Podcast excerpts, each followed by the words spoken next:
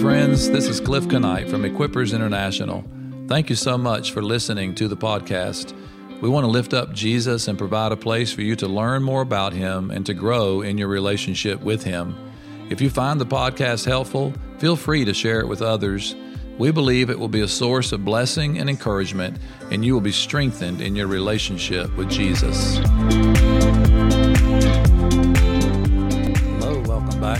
Episode of the Equippers International podcast. We're working our way through the book of Romans, and we're getting there slowly but surely. We're in chapter 3, and we started in the last couple of episodes in the study of Romans looking at this very important paragraph. I mentioned that I think it's probably one of the most important and foundational paragraphs to the book, where Paul begins to lay out for us how the righteousness of God has been manifested in the gospel, and specifically what God has done to make his righteousness available to mankind through faith in Jesus Christ. And we spent some time in the last episode in talking about how important our faith is in regards to having right standing before God. So I'm not going to review any on that, but let's move on. I want to look at a couple very important parts of this passage. So let's get right into it in today's episode. I'm going to pick up there in verse 22 Paul says, For there is no distinction, verse 23, for all have sinned and fall short of the glory of God. We've looked at it extensively. Paul has spent the first couple of chapters of Romans to build his case, so to speak, against humanity, showing them that they have all sinned. There is no distinction. No one can have any other position before God other than being a sinner. And we talked a little bit about what that actually looks like. It's not so much an account of every single individual sinful act that each person does, although that is very important. It's really a general condition of man. You know, Paul outlined it for us in Romans chapter 1. I'll read there in 21 through 23 again. He says, For even though they knew God, they did not honor him as God or give thanks, but they became futile in their speculations, and in their foolish heart was darkened. Professing to be wise, they became fools, and exchanging the glory of the incorruptible God for an image in the form of corruptible man and of birds and four footed animals and crawling creatures. In short, man committed idolatry.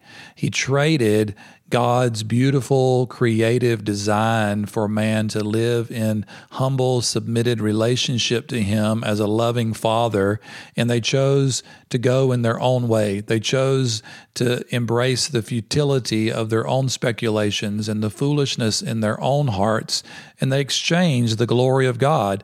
And I believe this is exactly what Paul meant when he says that they sinned and they fell short of God's glory. And so Paul makes it very clear for us that everyone has fallen into this condition of idolatry, a condition of sinfulness before God. And this is what God is going to reconcile in mankind. He's going to bring him back into proper standing, proper relationship with him. Now, listen to what he says, very important in verse 24 being justified as a gift by his grace. Now, I want you to focus on the contrast. I want to highlight this because this is, again, so important and it's beautiful and it's the heart of the gospel. We're guilty in sin and we fall short of the glory of God. And what is God's response? He justifies us. This word justify is the same critical root word linked to the word righteousness and righteous and justification. It's all this same Greek word, and it has to do with being right. And God says, as a response to our sinfulness and our falling short, He says, Because of my great love, I'm going to declare you right. Listen to these verses Romans 5 8. But God demonstrates his own love toward us in that while we were yet sinners, Christ died for us. And then listen to 2 Corinthians 5:19 that God was in Christ reconciling the world to himself, not counting their trespasses against them. So God's responding in a completely unexpected and opposite way than you would think He would. This is the heart of the good news that while we were yet sinners, while we fell short of the glory of God, God, because He loves so deeply humanity, He loves us so perfectly, He says, I'm going to give you a gift. I'm going to give you a gift that you don't deserve.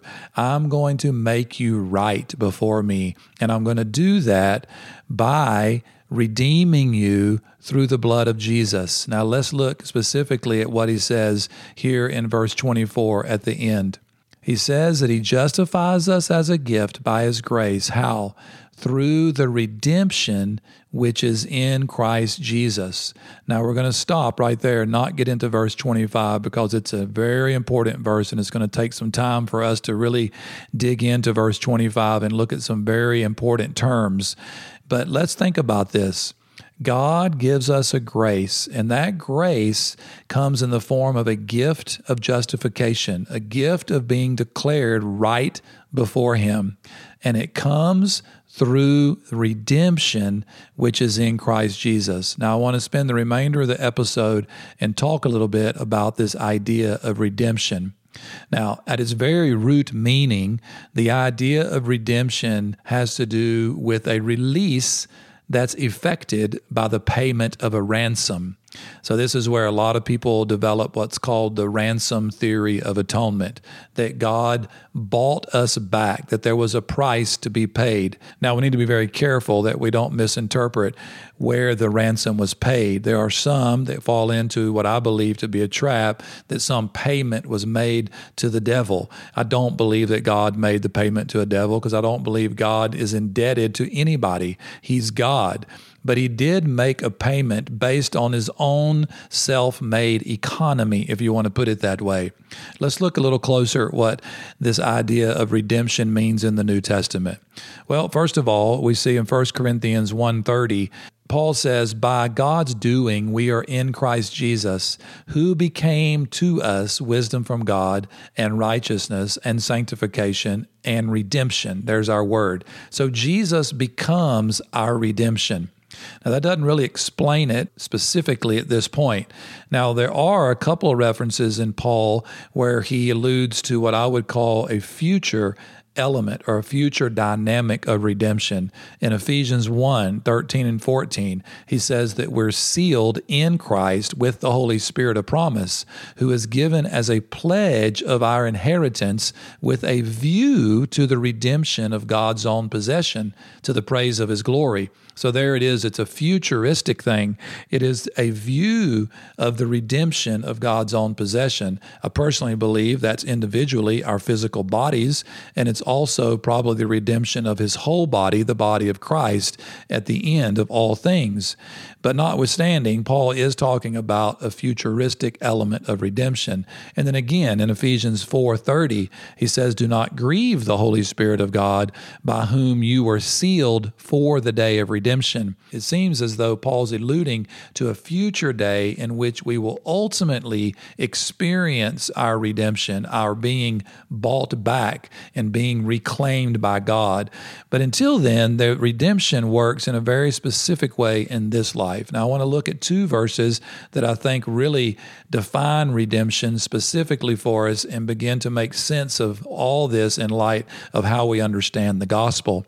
So Paul defines redemption specifically in two different verses, Ephesians 1 7 and Colossians 1 14. They're very similar verses, but I want to read both of them. He says in Ephesians 1 7, In him we have redemption through his blood the forgiveness of our trespasses according to the riches of his grace. It's very much what he's just said in Romans. He talks about the grace gift. He talks about the redemption through Jesus Christ, through his blood. He's going to pick that up in Romans 3:25. We'll see that in the next episode and we're going to talk about the blood of Jesus. But Paul links redemption specifically to what happened when Jesus shed his blood, and that is the forgiveness of sin. And in Colossians 1:14 he does the same thing. For he rescued us from the domain of darkness and he transferred us to the kingdom of his beloved son in whom we have redemption the forgiveness of sins. So in both of these verses Paul says redemption the forgiveness of our trespasses or forgiveness of our sins. So, redemption, the purchasing back into freedom, comes when God forgives sin. This is so beautiful and it's so important to understand as the foundation of the gospel. Now, I'm not going to have time to go into all the dynamics of the forgiveness of God, but let me just be very clear and very succinct here. When Jesus Christ shed his blood, Jesus fulfilled a covenant agreement with the Father. And that agreement went something like this. And if you want to understand it more, you need to go read and study the book of Hebrews, especially the center chapters, chapters 7, 8, 9, 10 of Hebrews. And I go into this in detail in the previous series we did on the book of Hebrews on the podcast. So you can go back and listen to it. But specifically, the Father and the Son made an agreement. And the agreement was simply that if Jesus Christ will fulfill what is required, then God will forgive all sins. This was the very nature of the new covenant that he made with the house of Israel. He said, I will forgive your sins and I will remember them no more. It is the foundation of the gospel message that God while man was sinful and while he was lost in his sin and while he was dead in his sin and while he was fallen short of the glory of God, God comes along and does the unspeakable. He forgives. He forgives all sin for all time. This is the power of what happened at the cross. This is why it was such a cosmic event, if you can put it that way, that in Christ, when God was reconciling us to himself, he forgave all sins. He didn't just forgive some sins, he forgave all sins for all time through one sacrifice and Jesus put an end to the need of any other sacrifice, and the forgiveness of God was complete. And this is what redemption means. God bought back humanity in his sinful condition, in his idolatry, in his guilt, in his undeserving condition to be in right standing with him. God simply says, I forgive you. It's such a powerful truth. The power of God's forgiveness.